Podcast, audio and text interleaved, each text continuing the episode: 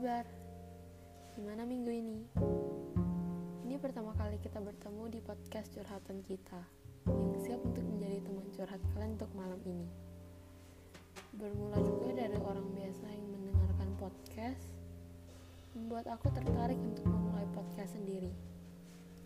Malam ini kita akan curhat tentang masa lalu. Saat kamu dengar kata-kata ini, apa yang kamu rasakan? Sedihkah? Menyesal? Marah?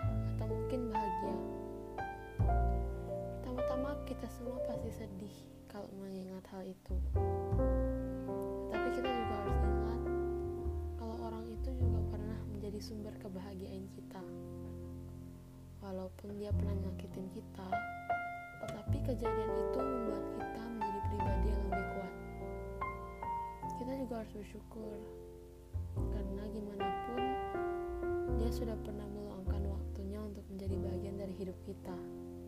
Mungkin dengan melepaskan dia, kita bisa bertemu dengan orang lain yang mungkin jauh lebih baik dari harapan kita.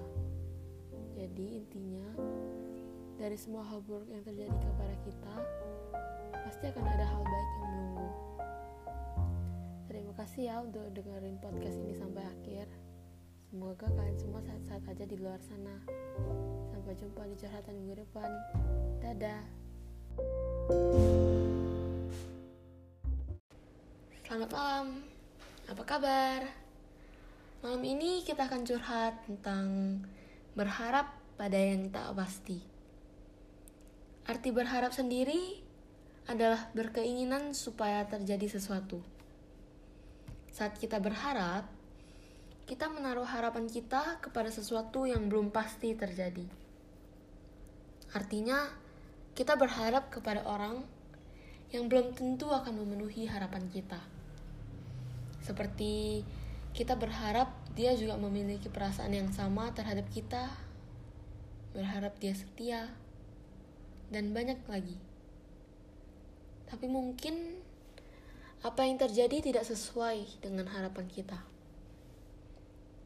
Tetapi, walaupun kita tahu bahwa hal yang kita harapkan tidak pasti terjadi, kita tetap berharap. Kenapa? Karena bagaimanapun juga, itulah yang kita inginkan untuk terjadi.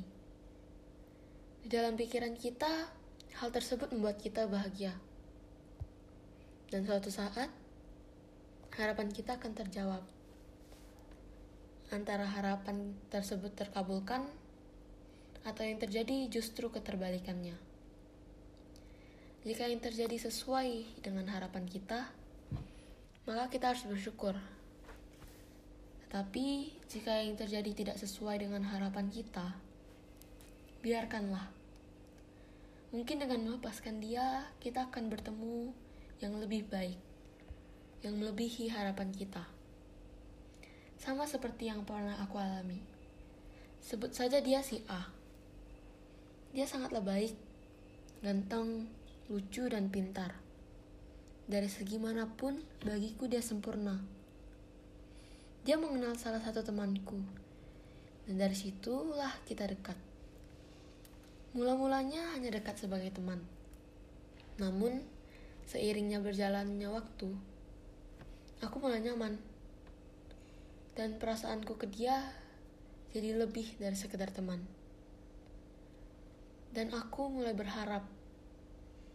Berharap bahwa dari segi pandang dia, aku juga lebih dari teman.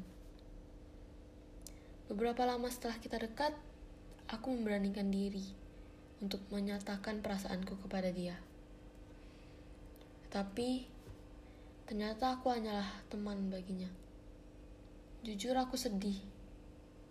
Tetapi dengan melepaskannya, aku bertemu dengan seseorang yang lebih baik. Yang membuatku lebih nyaman.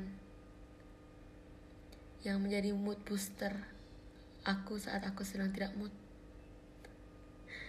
Jadi terkadang melepaskan adalah pilihan yang lebih baik daripada bertahan.